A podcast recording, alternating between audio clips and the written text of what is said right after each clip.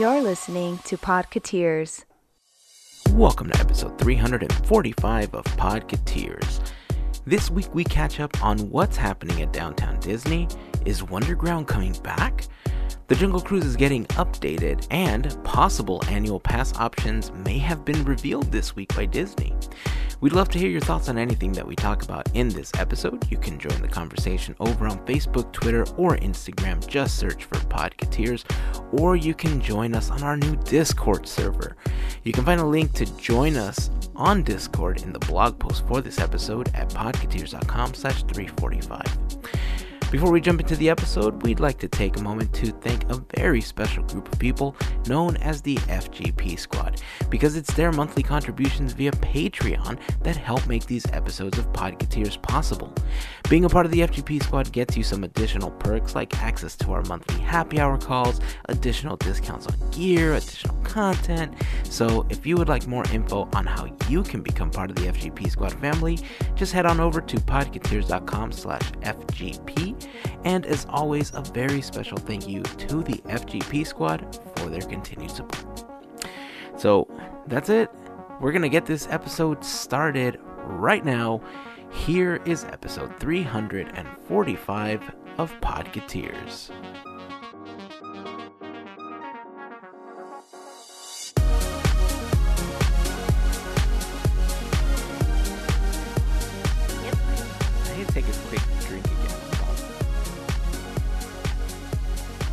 It's been a very cold day.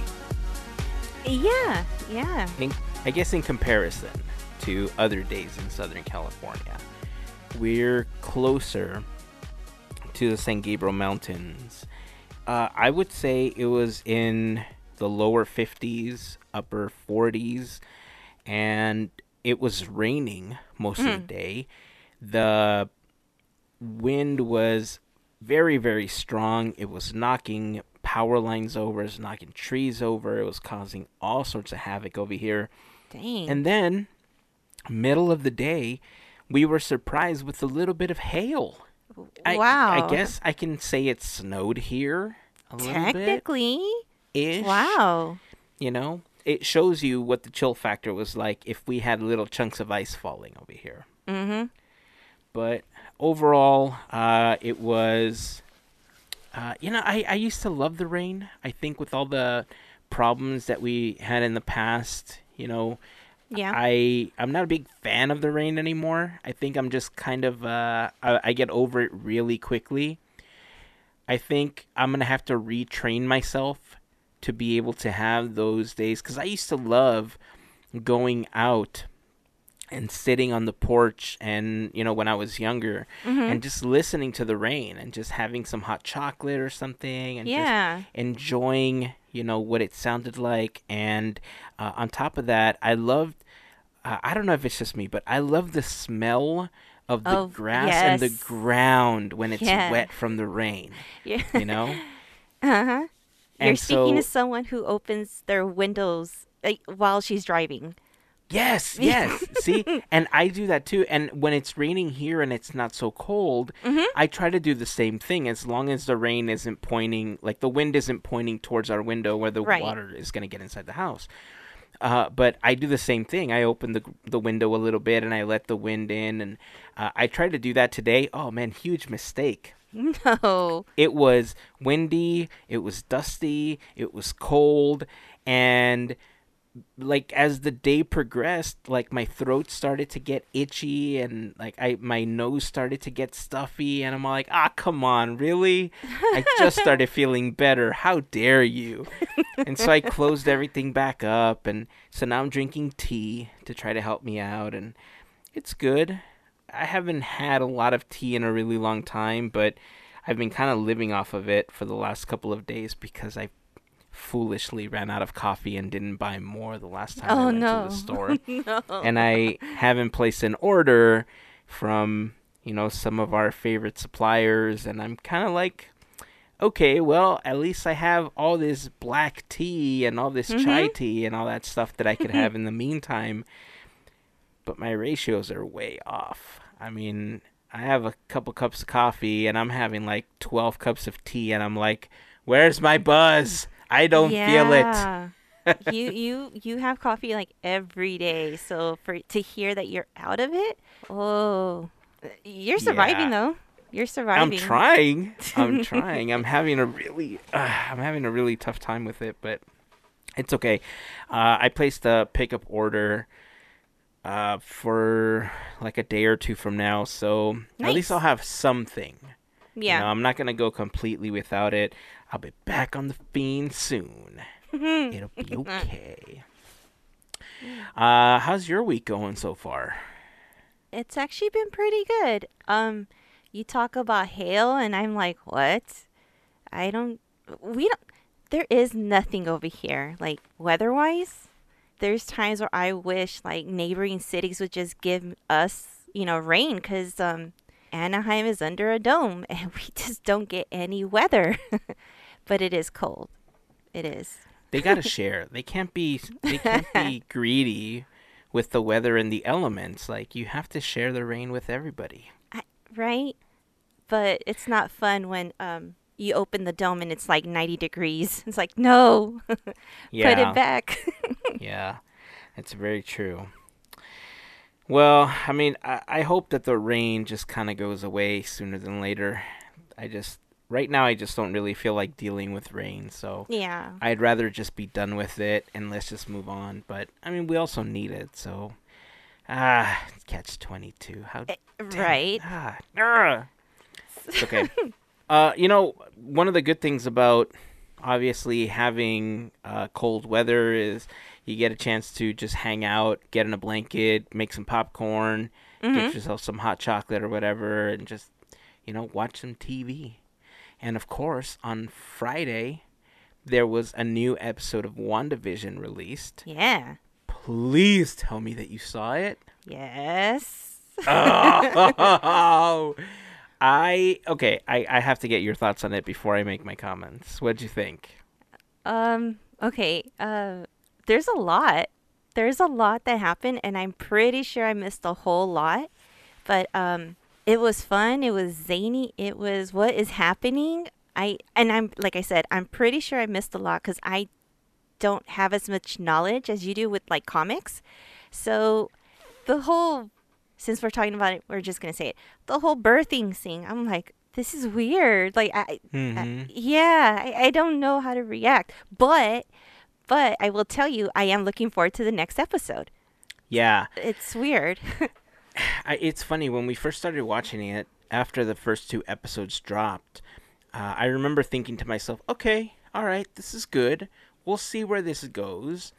And I don't know. I'm kind of at this point where Marvel has delivered so many more wins than losses when it comes to the content that they're producing mm-hmm. that I just feel so confident that WandaVision itself is not only going to be one of the best things that they produce, but it's going to leave this clear, clear vision of where the next phase in Marvel is going to go for us. Because pretty much everything that we talked about last week about the theory of the House of M and all the things that were happening with Wanda, it looks like a lot of it is beginning to pan out uh, as of this Ah. episode.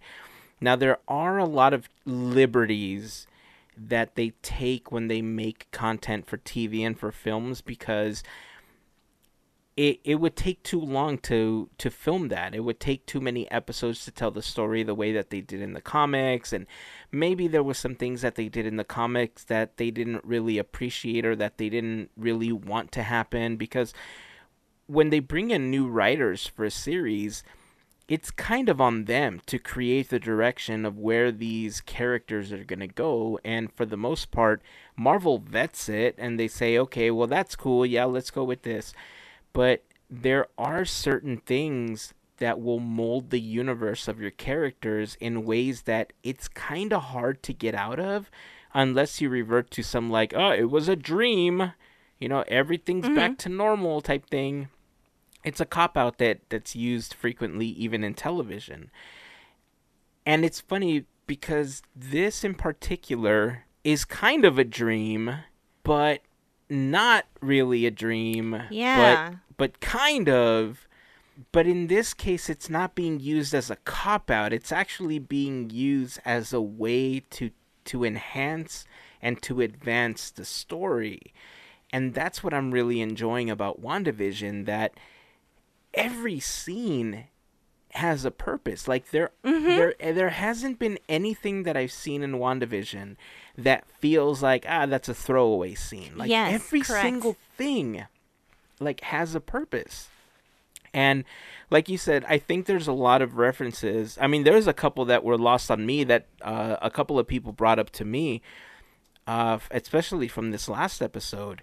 But I, I think you're right. I think because there's this breaking point where there's not a lot of people that read those comics, um, because I think back on like the comic craze, right? Like Uh-huh. there there was the the quote unquote comic book nerds, you know, while I was growing up and every Yeah. week they would go out to see what the new comics were and they always had their new comic books. They would bring them to school and you know, now I feel like it's a lot more accessible and it's a lot more accepted and the the so-called nerd culture has kind of taken over everything that it doesn't matter who you are, you can openly enjoy whatever you want to enjoy and people are like, "Oh yeah, I like that too." And you know, there's these whole communities that the internet and uh, services like Reddit and stuff like that have allowed us to expand, uh, you know, and find other people that are just like us.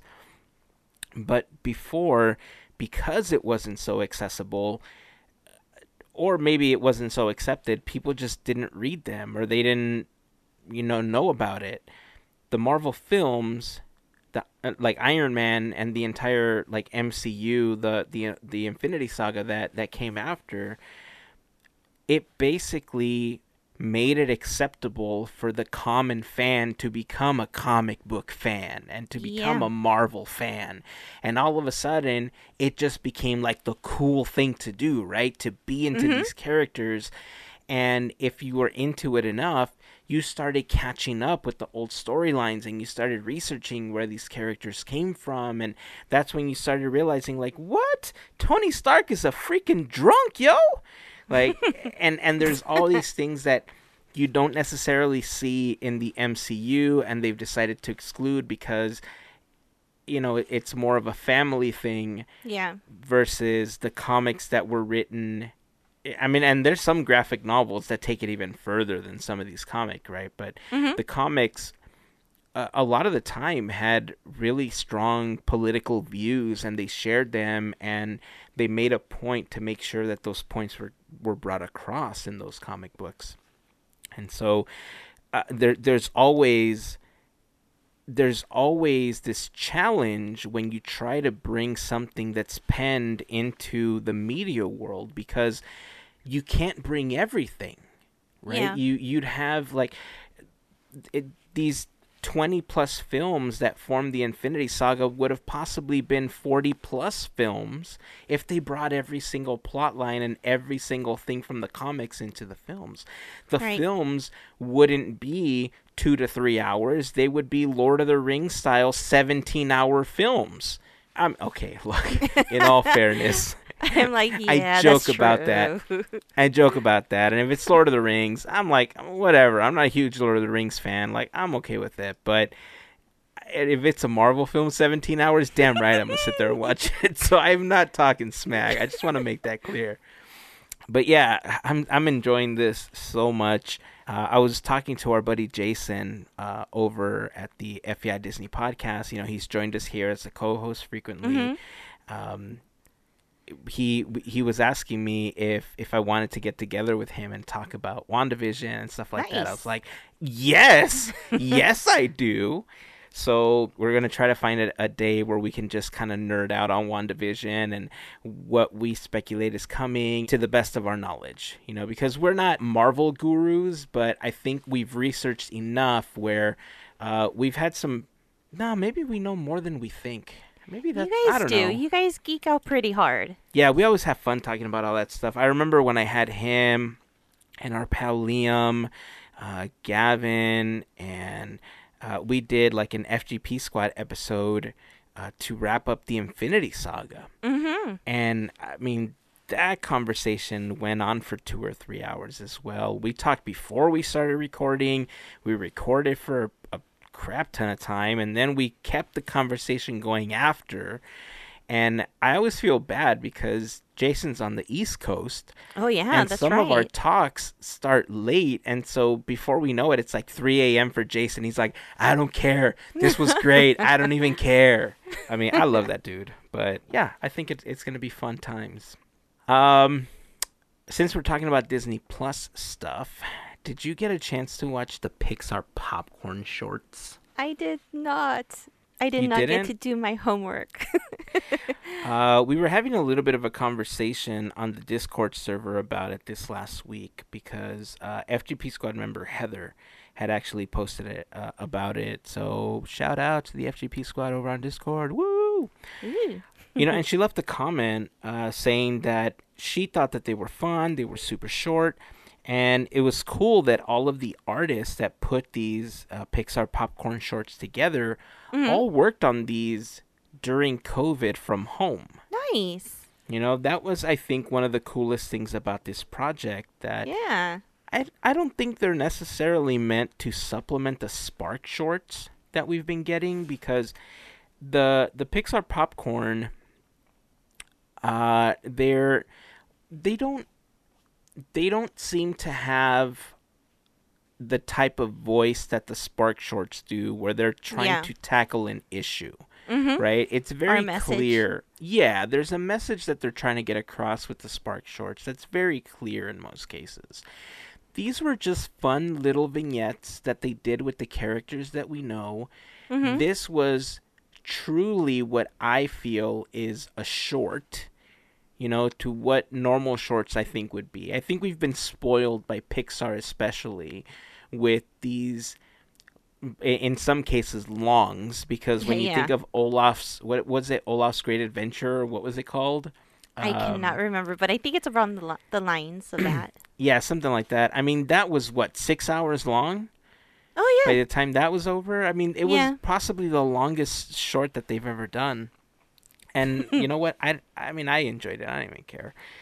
Uh, but you know, this is the true essence of what a short is, right? Mm-hmm. And I, I kind of like what they did with them because it gives you this feeling of old silent films.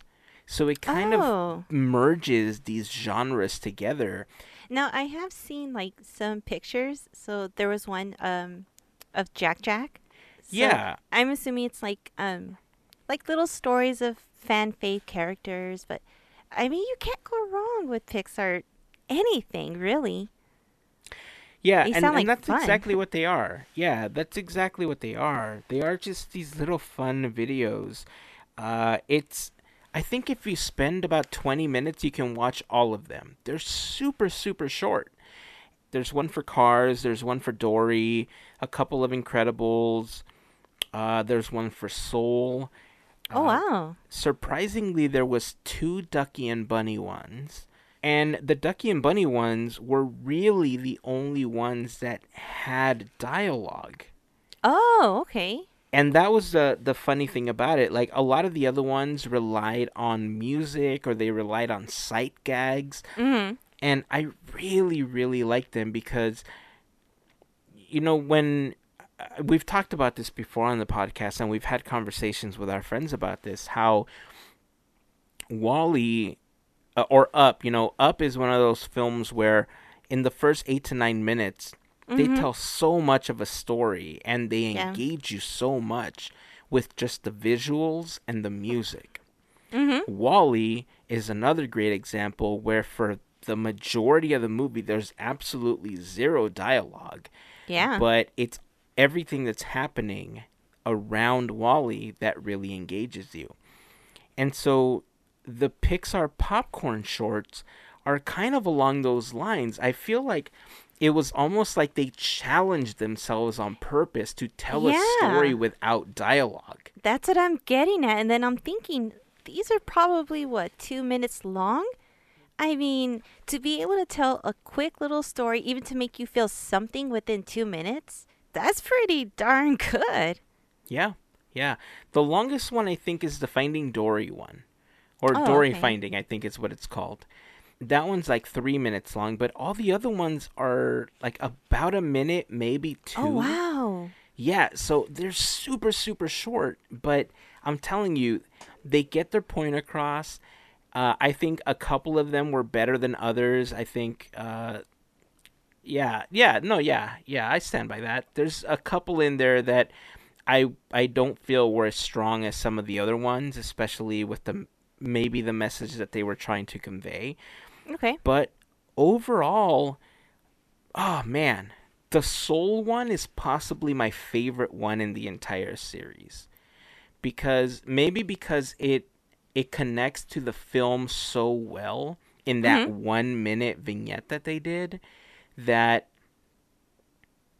the other ones tell quick little stories but they're just kind of stories on their own you Gotcha. know and Mhm. and and I think maybe the one for Soul also kind of hit a little harder because of everything that's happened over the last year and how we're trying to kind of like scoop ourselves back up from having to stay home all the time and dealing with the pandemic and everything.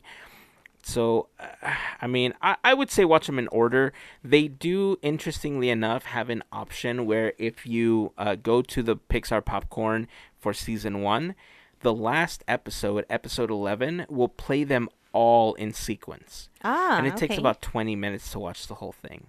So, uh, I definitely recommend them if you haven't had a chance to watch them. And if you have watched them, you know, what was your favorite Pixar popcorn short?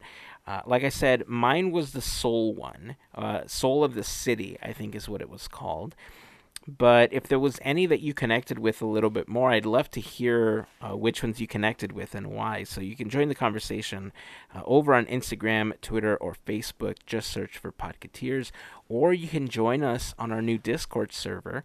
If you go to podcateers.com slash 345, which is the blog post for this episode, you'll find a link and an invite to join us on Discord if you haven't already done so. So, yeah, I'd love to hear which one of the uh, Pixar popcorn shorts was your favorite. All right, before we jump into our next topic, I do want to quickly remind you that this episode of Podcateers is brought to you by a fantastic group of people known as the FGP Squad. FGP stands for Fairy Godparents, and that group of folks helps out with a monthly contribution via Patreon. If you want more information on how you can become part of the FGP Squad family, you can head over to podcateers.com slash FGP. Being a part of the FGP Squad gets you uh, the exclusive uh, monthly happy hour call with us where we play games and we chat about things going on in the park and uh, our feelings. Uh, I don't know, whatever we want to talk about, it's our phone call. I mean, it, it just goes down however it goes down. And every happy hour call that we've done has just been super fun. And again, if you want more info, head over to podcateers.com slash FGP for more information. You'll find a link there uh, to our Patreon page, a little more information about being part of the FGP squad, including some names of some of the FGP squad members. So, uh, again, podcateers.com slash FGP, and of course, to all of the members of the FGP squad, we just want to send a huge thank you for your continued support. Uh, let's see. Oh man, this there was so much news this week. Um, and last week we even forgot to talk about some of the stuff that was going on. So I guess the biggest thing that's happening this week is that it looks like California is going to be lifting the stay-at-home order that we've been under since about December, late November, I believe.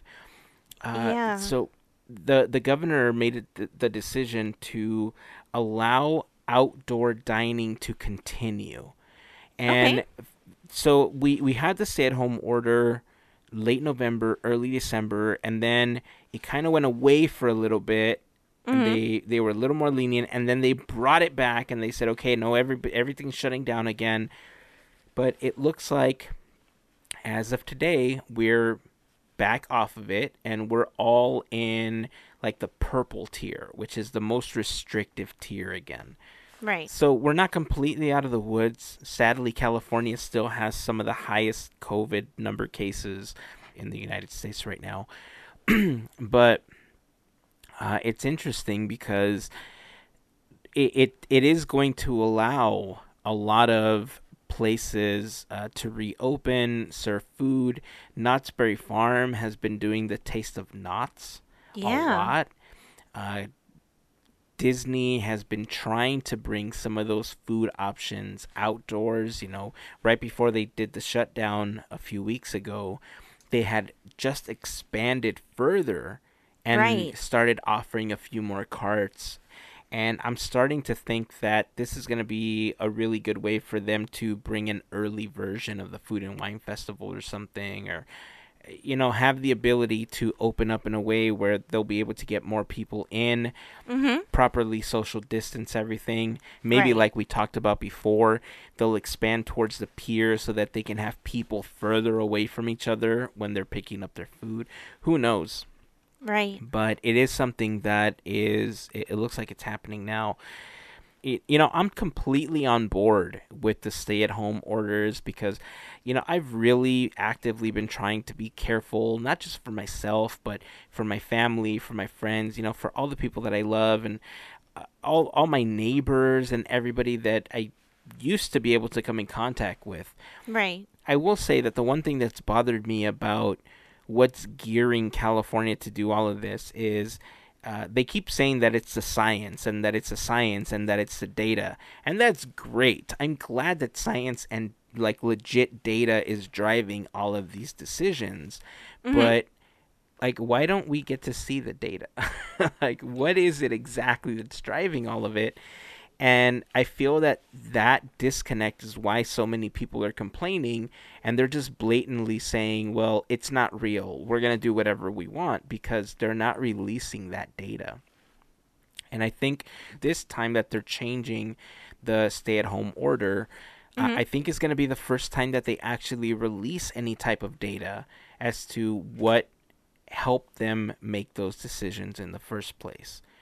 So, as long as we don't hit certain capacities in hospitals, uh, I think it's 85%, if I'm not mistaken. Uh, and I, I think the argument people have about that is that, yeah, but even if you reach 85% capacity in a hospital, it doesn't mean that they're all COVID patients. They might also be other patients. And that's a completely legit way, you know, to think about that.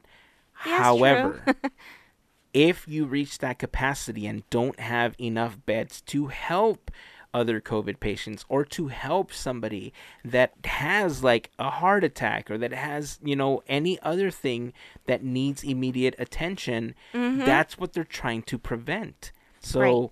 again, I'm completely for all of this. I'm glad that we're taking tiny steps to kind of get everything, you know, in a good position and certain people can start to go back to work and if Yes. people are responsible, then great. You know, that's what we need right now. What we don't need is people just saying like, "Well, it's over. We could take our masks off. We could do whatever we want again," because that's not what we need. This is not the time to go backwards. Uh, downtown Disney obviously is going to have some restaurants and everything that are going to be reopening. And one thing that we didn't get a chance to talk about that I thought was really big news, we had speculated when we heard the announcement that Wonderground was going Yeah. away that it was temporary. Or at least we were really hoping that it was temporary We were. when especially when we heard that it was the Star Wars trading post that was Mhm. moving into that same area. And uh we were really confused because you know, if they just needed a spot temporarily, why didn't they use the old spot where the void was or these other businesses that were no longer there, you know? Yeah. and I, I remember the outrage. Uh, I remember being very concerned about it. I think we all were. Yeah, but it's officially announced now that Wonderground is coming back. The Star Wars Trading Post is going to be moving to the Rainforest Cafe building that has been vacant since that end of downtown Disney closed when plans to create the expanded hotel were in motion. And Mhm. when that fell through, the AMC, the ES- ESPN zone, the the Earl of Sandwich, and then the Rainforest Cafe all kind of left. You know, all those buildings were vacant. Mm-hmm. And uh, we were wondering if they were going to bring them back or what they were going to do. The Rainforest Cafe building, I have to say, was one of the things that I, I don't I don't want to say the words they hurt me because it didn't really hurt me, but I was saddened the most about it because I like interesting architecture and buildings. Mm-hmm. And the Rainforest Cafe building is just so nice. Like it, it's got like a really nice aesthetic to it, and I would have really been sad to see that building go. Yeah, totally. I mean, it was a nice place to go in, like during the summer or actually any time, and it was just really cool. You had the aquarium and different things, and it was always interesting. It wasn't like any other building that we had here. So, um, yeah, I'm so glad that they're utilizing it. And it's like, yay, Disney, this is one way you could do things without really having to hit the budget. Just reuse what we have. And I'm glad they're doing that. But I'm so happy about Wonderground. Yeah. Man. Yeah, I'm sure a lot of people are, especially Mhm. the artists that they were featuring there. Yes. You know, there were so many artists that they were so well known because they were Wonderground artists. Mm-hmm. And not having that space, especially when not everybody was able to go into off the page or the Disneyana gallery inside of Disneyland where you would also Right. see featured artists. Wonderground was the place, right? But yeah. it wasn't just that. I mean, Wonderground had this much cooler vibe to it than the other two locations because it, as Disney as it was, it Mhm. didn't feel as Disney as the other two locations. Like, Right. it felt like it truly was its own thing. Uh, it was one of the best illusions artistically that they had. Uh, But yeah, I, I'm so like you said, I'm so glad that they're bringing it back. The Rainforest Cafe building fits the aesthetic for Star Wars so much more. yeah. And it totally it- does. You know, it's not going to take a lot to spruce it up and get it to look nice. I mean, the food was mediocre at best. Yeah. You know, it, it was not great. But I, I'm trying to remember the last time that we had a meal there. We're It gonna. was a really long time. Um, but you know, uh, we'll see. We'll see how long it takes. They haven't uh, officially announced a date for it. They just said that once the Star Wars Trading Post moves into that building, then they will put Wonderground back in. So hooray! We're happy to hear that. Uh, that definitely deserves a round of applause. Uh, let's see. Also, since we're talking about updates uh, to to the Disneyland Resort, Jungle Cruise is getting an update. uh huh. what do you think so far about what's been announced for the Jungle Cruise updates? I have no problem whatsoever. I'm I'm good. Um, this isn't new. It was kind of we spoke about this, and um, when we had the news about um, Princess Tiana getting her own attraction, and it was speculated that hey, Jungle Cruise may have that that little. They may get you know something different, and guess what? They did, and I'm actually excited to see this. The only thing I'm a little like, mm, there hasn't been any news for Indy, so of course I'm kind of like bummed because that was the one attraction that was supposed to get worked on, but it's okay. It's okay. you know, Disney's in a really difficult spot right now. Uh, Yeah. To to the extent that they are making certain decisions that are angering a lot of people. One of which we'll talk about soon when it comes to annual passports. But um, I think it's really difficult for them because the pandemic put them in a situation that they weren't really ever expecting to be in. right. And for all intents and purpose right now, you know, they're kind of out of cash when it comes Mhm. to doing things that they want to do in the park. So big projects that they had especially for like the anniversary of Epcot, those are being put on hold and some are Yeah. being scrapped altogether because they just don't have the money to do it right now. And when it comes to certain changes, I think like the the changes in the Jungle Cruise are very diversity driven changes, right? Mhm. Just like the ones to Splash Mountain when it gets changed over to what did Gavin call it? Tiana's Tiana's tree stump or something? I, I forgot what he called it I believe so.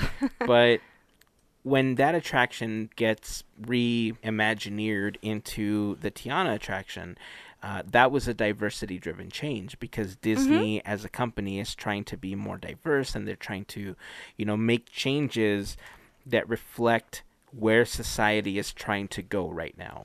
And right. there are cynics and there are people that are saying, you know, they're doing it because of this, they're doing it because of that. But look, in general, Disney is a company. They are trying to make money. That's their job, right? Right. Their job is to make money while creating this illusion of a magical place for us. And we go because they are providing that entertainment for us. That's what Correct. the whole thing is about. For for these attractions, they've decided to make changes that better reflect where we are as a society, but more importantly, where we're trying to go as a society, because we still have a lot of work, Mhm. you know, to be where I think we would, as a group, say, yeah, we're comfortable being there now.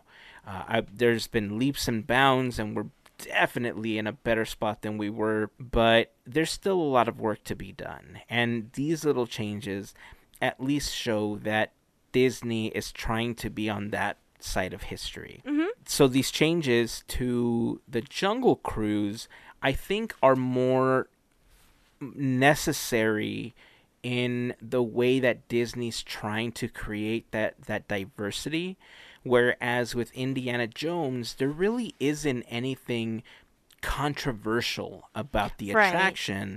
As there was with the Jungle Cruise or with Splash Mountain, right? Like Indiana Mhm. Jones is Indiana Jones. So if they had to spend three million dollars updating any attraction and it was like well it's indy's anniversary or we got the jungle cruise that has some things that maybe we should have updated 25 years ago or more Right. they're going to go with the one that needs the update right Of so course. that's the only reason i really feel that they're making those changes to the jungle cruise i was concerned that and this is one thing that we talked about before that Mhm. we kind of joked about the rock being you know on the attraction and instead of trader sam as you're coming around you get the people's eyebrow and it's like hey do you smell what the rock is cooking? Even though that's not what he would say that's not in the jungle cruise movie but one can dream okay? Don't take that away from me. But uh yeah i was a little concerned that they were going to make some of those changes but man i was so pleasantly surprised to to see a couple things. One, that they're keeping the integrity of one of like the original attractions and this original concept that isn't getting flooded with an actor or something from the film Yes. which uh, who knows if we're even going to see Jack Sparrow removed from Pirates now, considering everything that's been going on with him and Disney and Amber Heard and all that stuff. Right. But maybe that's why they decided not to add these figures from the films because they didn't want to have to deal with it, right? Probably. More importantly, there was a video that was released by Imagineering where um, Imagineer and former skipper Kevin Lively was telling us about the new attraction and what was coming. And did you happen to spot? I was trying to remember where it was. On his left hi- on his left side on his sweater, he had his name tag. Did you Uh-huh. happen to catch what was on the other side? No. The logo for the SEA. Oh, nice. Mm-hmm. No way. It was a big golden SEA pin. And I, I mean, wow. talk about getting the warm and fuzzies.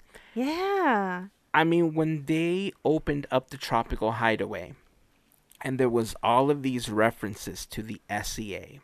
Mm Mhm. I, I love the story. I wish that they would expand more um, on that, like they have in the other parks.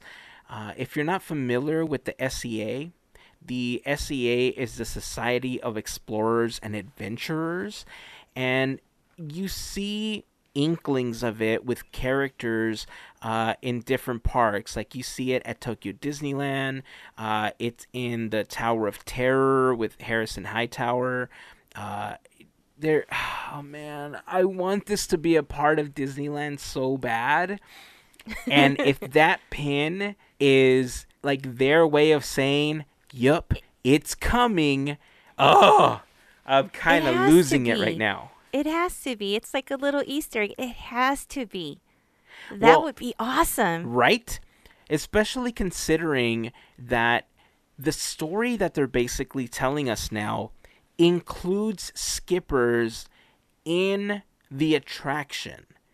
So you're on a boat with a skipper Mhm. and you're following the adventure of another skipper or possibly two whose boats were lost and part of the concept art shows these boats that are torn in half and there's like you know monkeys or orangutans or something just kind of you know taking over the boats the mm-hmm. the boats that they're talking about are the Mekong Maiden and the Kwango Kate those boats have been decommissioned and they haven't been around as part of the Jungle Cruise. I think I don't remember when the Kwango Kate boat or how long that hasn't been around, but I know that the Mekong Maiden was decommissioned. I I think in '97, if I remember correctly. Uh, somebody's gonna have to fact check me on that. I don't remember, but it's been it's been a while, and the the story that they're going to be telling now is hey did you ever wonder what happened to those boats and the skippers are going to be following the story and you're going to see these skippers along the way and i don't know if you're going to be on a quest to help save them or anything like that but the fact that they're integrating the skippers into the story means to me that they're bringing elements of the SEA in Yeah. and I'm so freaking excited about this. There's effort into this, of course. uh, it- the the videos that they posted, there was a couple. They did one from Imagineering, and then they did another one where they had some of the skippers from Walt Disney World give like they got a preview of it, and then they were able to give their thoughts on it. Uh, I think the ambassadors for Walt Disney World were the ones that were hosting that video. But if you haven't seen them, I'm going to put them in the blog post for the episode. Check them out, podcateers.com slash 345. Uh, again, I'd love to hear your thoughts on this. And if you know about the SEA, I'd especially like to hear your thoughts on what you think after watching those videos and if you speculate that they could be doing the same thing. If you don't know about the SEA, let us know because I've always wanted to do an episode about it, and this might be the time to do it, Why not? right? Why not? Yeah, it might be a good time to do it. So, uh, yeah, let us know in the comments, join the conversation, and uh, we'll go from there. So, pretty excited about that and what's coming. Um, and the other thing that I wanted to talk about, uh, since we're talking about Disneyland, is uh, the conversation that we had last week. It's just a follow up uh, about the cancellation of the annual passes for the Disneyland Resort. Mhm. Uh, now, when that bombshell dropped, everybody was like, "What the Disney? How dare you? I how am I gonna go every day and people watch and how am I blah blah this and blah blah that?" And look, in reality, I'm pretty sure that's what Disney wanted. You know, we've talked about it before.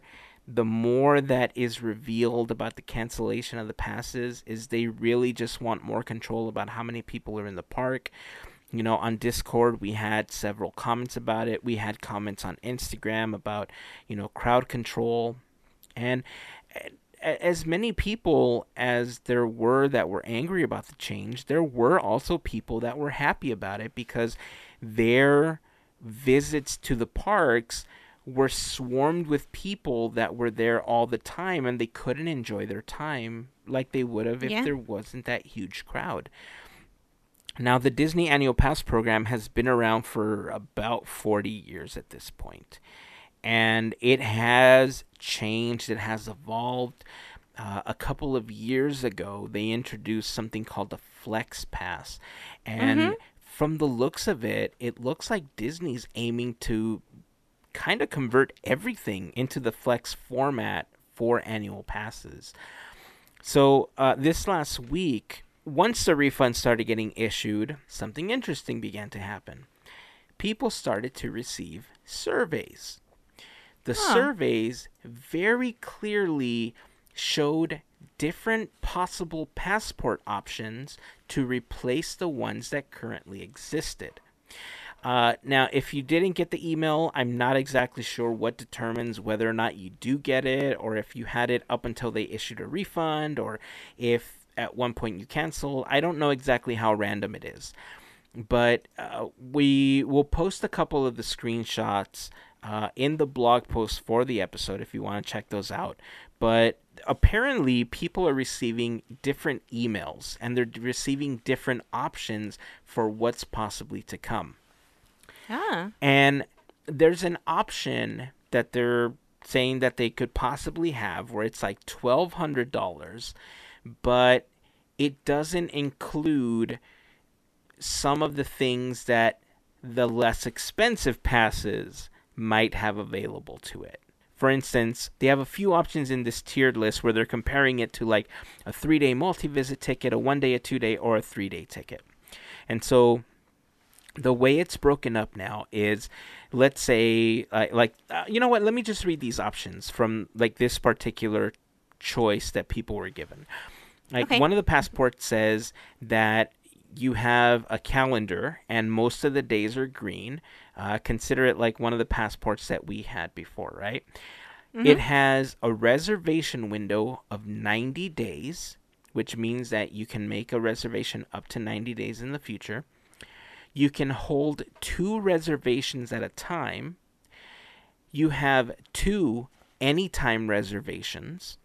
And what that is supposed to be is that if you have a spur of the moment visit to Disneyland or to the Disneyland resort and you didn't expect to go, and let's say you were just meeting for dinner one day with your family and you thought, you know what, let's go to Disneyland. We're already here. Let's go watch whatever you have these two anytime reservations that you can use as long as they're able to let people in and they haven't reached capacity, which I don't think they're going to do for a really long time.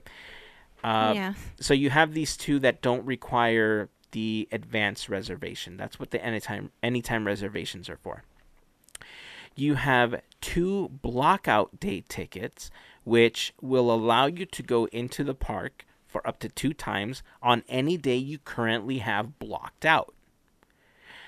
Then, uh, these don't have any friends and family tickets. I'll get into those in the next passport. Merchandise discount, just like before, 30%. Food and beverage, 20%. Special event tickets discount, none.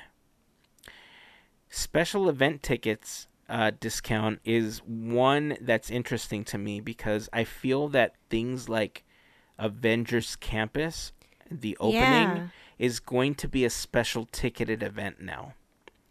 Because Probably. It's interesting that they threw that in there as an option. Huh. Uh, parking not included with this pass. Max Wait, Pass. which pa- Max Pass is. Okay. Unlimited Photo Pass is. They're going to have a dedicated entrance for APs, but this pass does not include a dedicated entrance. It does not have a rewards program, and it's set to cost 1200 or 11.99 for an adult ticket. Okay? Now, Mhm. The lower end of that spectrum is going to be a passport that's 399, so $400. Your reservation window is 60 days. you can hold up to four reservations at a time, but you get no anytime reservations. So you get a couple more reservations that you can hold, but no anytime. So this cannot be a spontaneous, like, we should just go to Disneyland sort of thing. You don't get any blockout day tickets. This one does have friends and family tickets where you can get 10% off two tickets if you were to go on a day. So since you don't have blockout day tickets, you do have the option of buying tickets to go in some uh, on any day that you choose.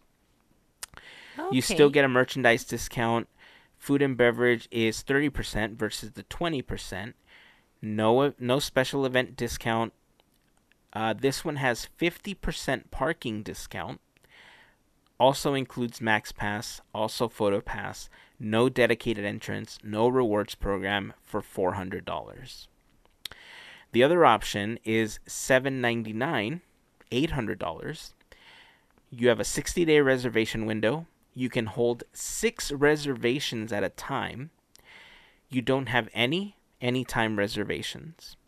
You get two blockout date tickets for this one. 20% off two tickets for friends and family. Merchandise discount, though, goes down to 20%. And food and beverage discount is also 30%, just like in the last one.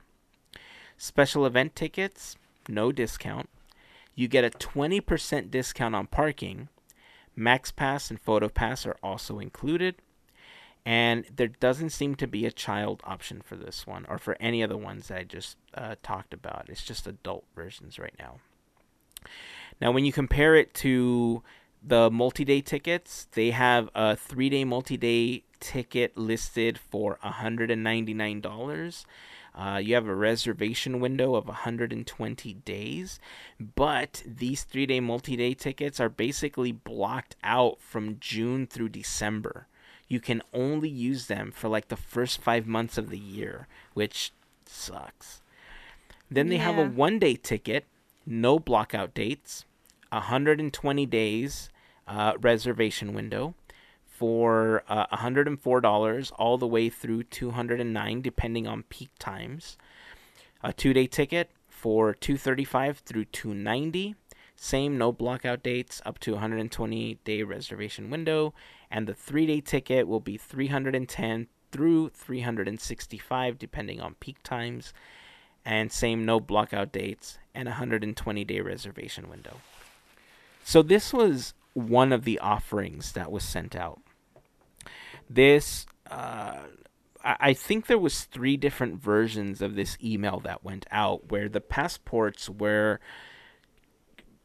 kind of different, but Mm-hmm. the same enough. Where Disney saying that they're gathering information to try to figure out what to be able to offer. Right. And when reading through all of these options, honestly, I'm speculating that Disney already made that decision. Because some of these are like some of the choices, like I said, feel absurd when you read them for the first time. So I feel like the way that these are structured is Disney's way of saying we've kind of already decided, but we're kind of leading you. It's almost like a magic trick, right? Like when when a really good card trick is being done to you, you're being led through the through the story of the trick, and then boom, you get the payoff at the end, right? In True. this case, they're kind of showing you all of this this stuff because it's things that they had on the table there's a big part of me that really feels that they've already made this decision. Really? yeah. I'm I'm on the opposite end, thinking you know they'll they'll let us know and whatnot. Like that's what I'm thinking. Um, I think. I mean, it's kind of sounds like they're putting out like little feelers to see like what's happening, and I, I don't know. I mean, we usually wait until Disney gets gives the official word, so yeah. who knows? Yeah. You know, they one of the other emails had I think a set of slightly more interesting choices. And Hmm.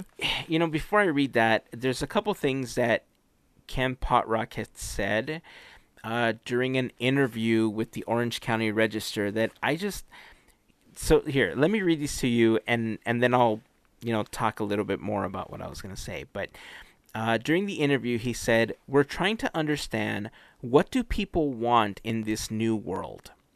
What, when do they want to access our parks?" How frequently do they want to access our parks? With what level of spontaneity? With what level of value? All of those things and more, all of those things and many more.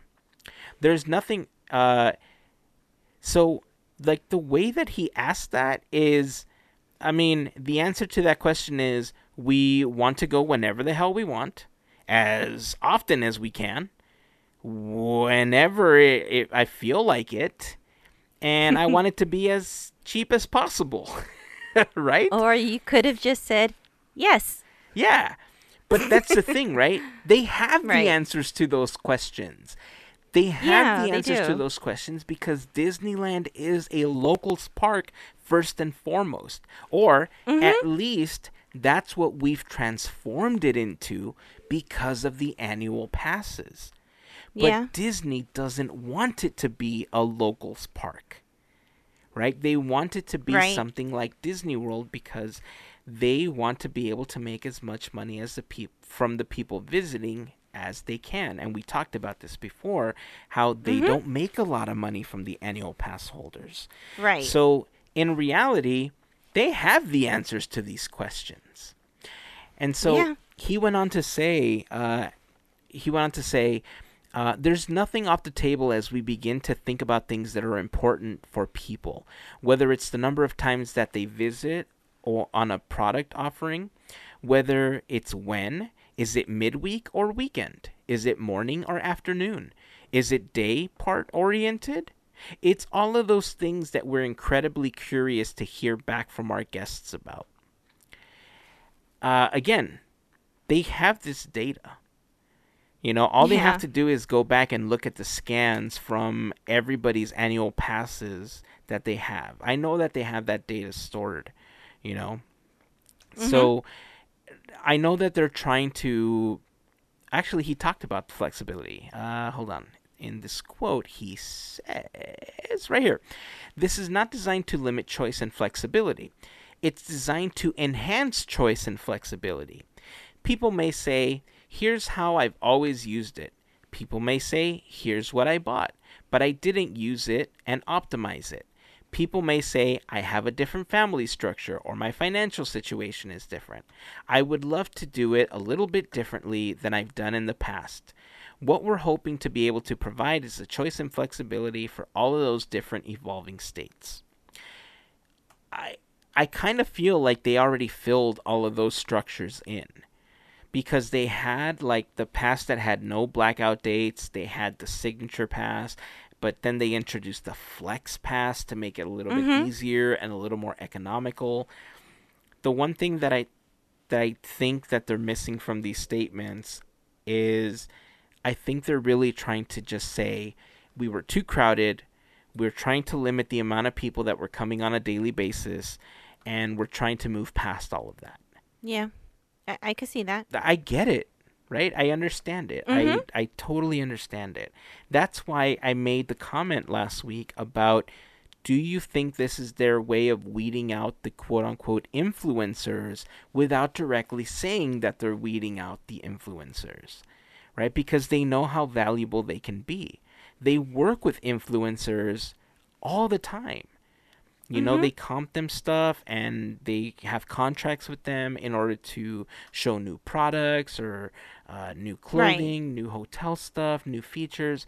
And that's cool, right? If you're able to become one of those influencers, you know, that's cool. You you had the hustle and you were able to make it. But uh, I, I think they got to the point where there was so many people trying to do the same thing that they weren't able to control it anymore.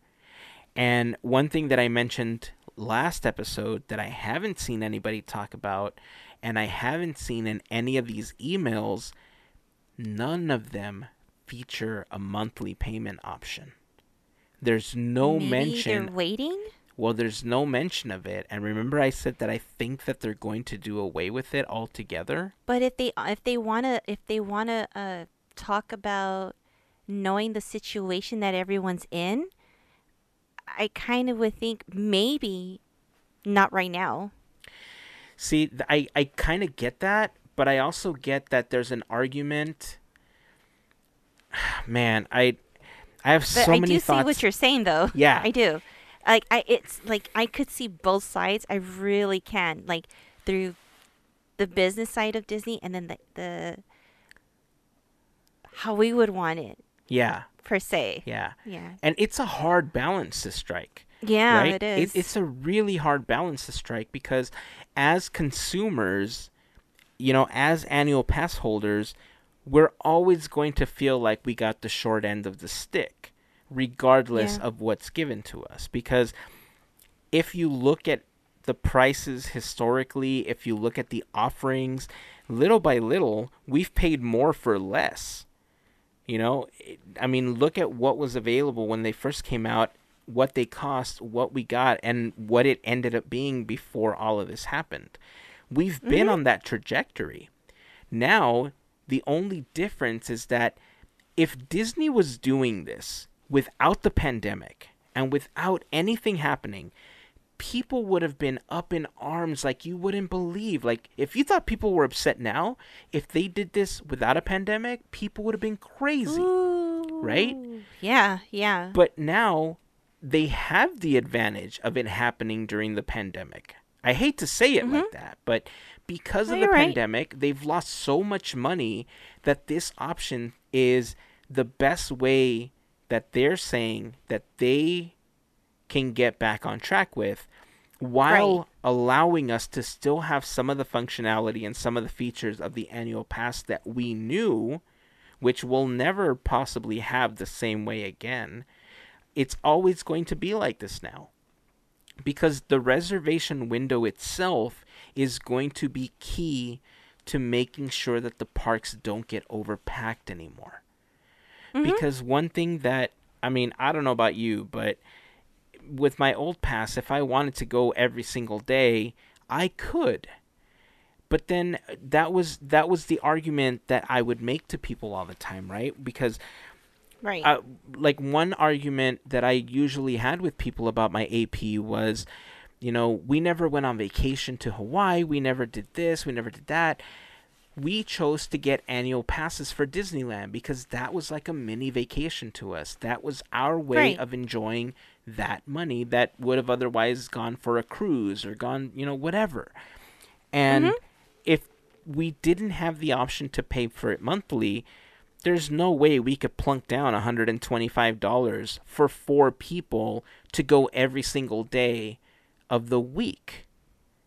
Right? right. When you think Mhm. about it, for like 500 bucks on a non-peak day or non-peak time for a single day for a family of 4 for a whole week's worth, that's a lot of money. That's already Yeah. what you would have spent on annual passes. That's why they made sense for so many people. And now, because it's gone so long, Disney's trying to make it make sense for them. Right? That's all that's Yeah. happening right now. Because, like I said earlier, they're a business first and foremost.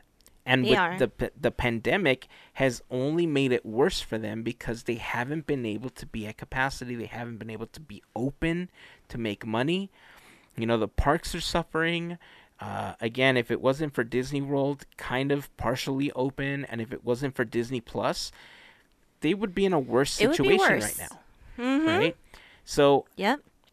it's going to be interesting to see where they fall. Again, I'm speculating that if you kind of look at all of the passes, you can kind of find common ground as to where you think these are going to land or what the base one is going to be. And then Mhm. from there, they're going to build.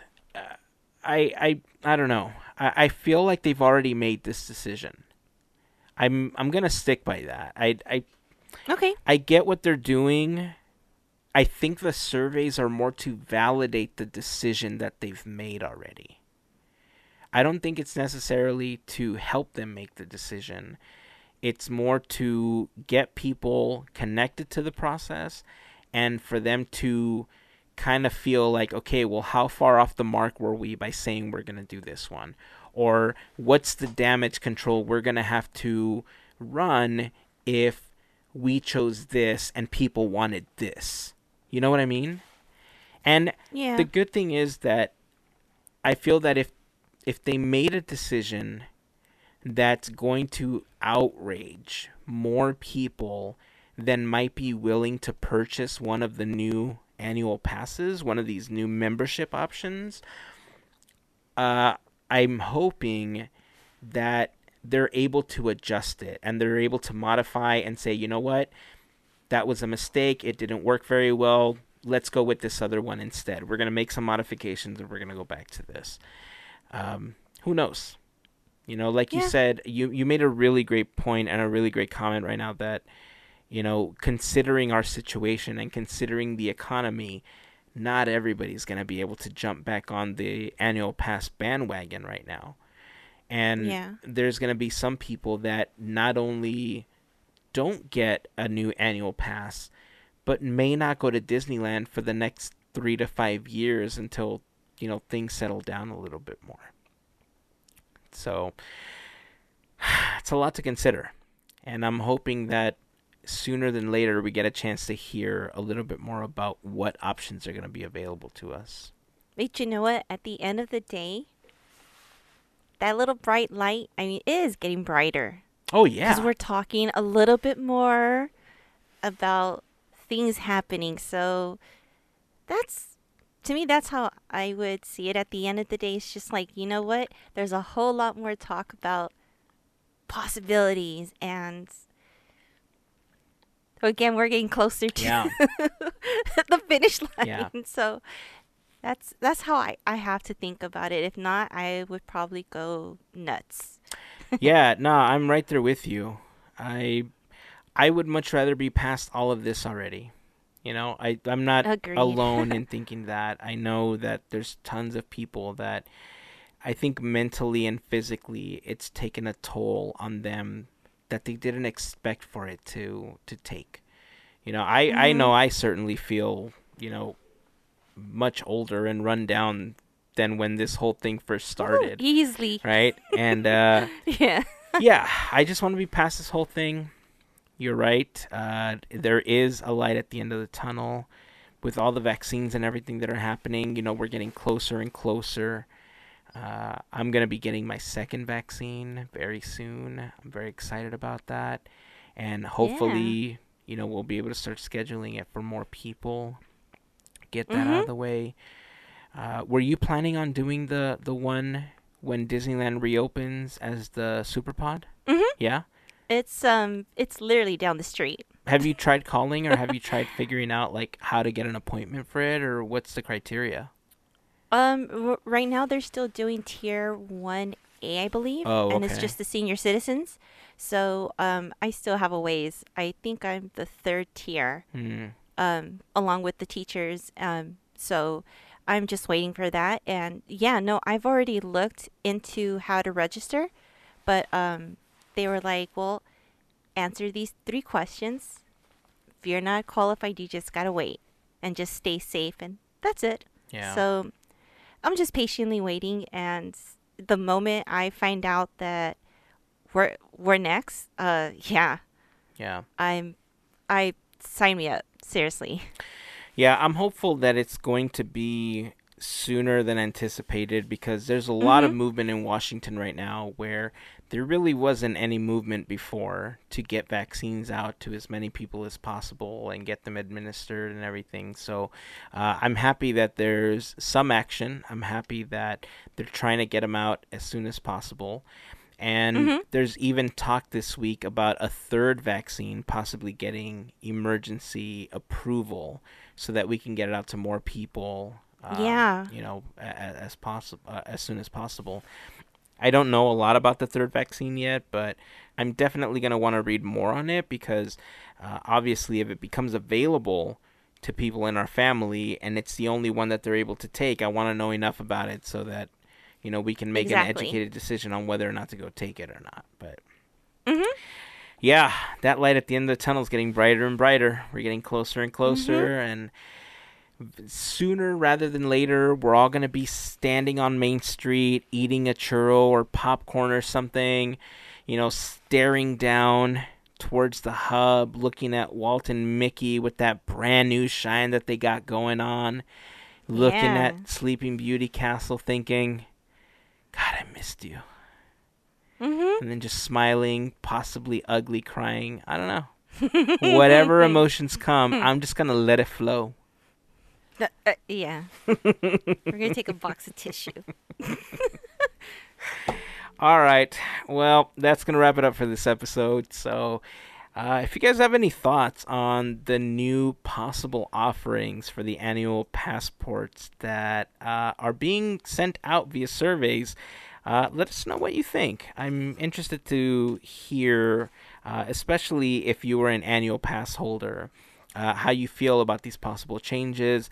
Uh, how do you feel about the reservation window being a part of every single passport this time? Uh, because it looks like, in order to control the crowds, that's basically going to be the way that you use your pass going forward. Uh, it makes sense initially. You know, we talked about this last episode. I think it was Tyler that left a message uh, on Instagram, I think, where he talked about how the parks aren't going to be able to be at full capacity for, uh, for some time anyway. So reservations make sense. But Mm-hmm. what about when they are able to go back to capacity?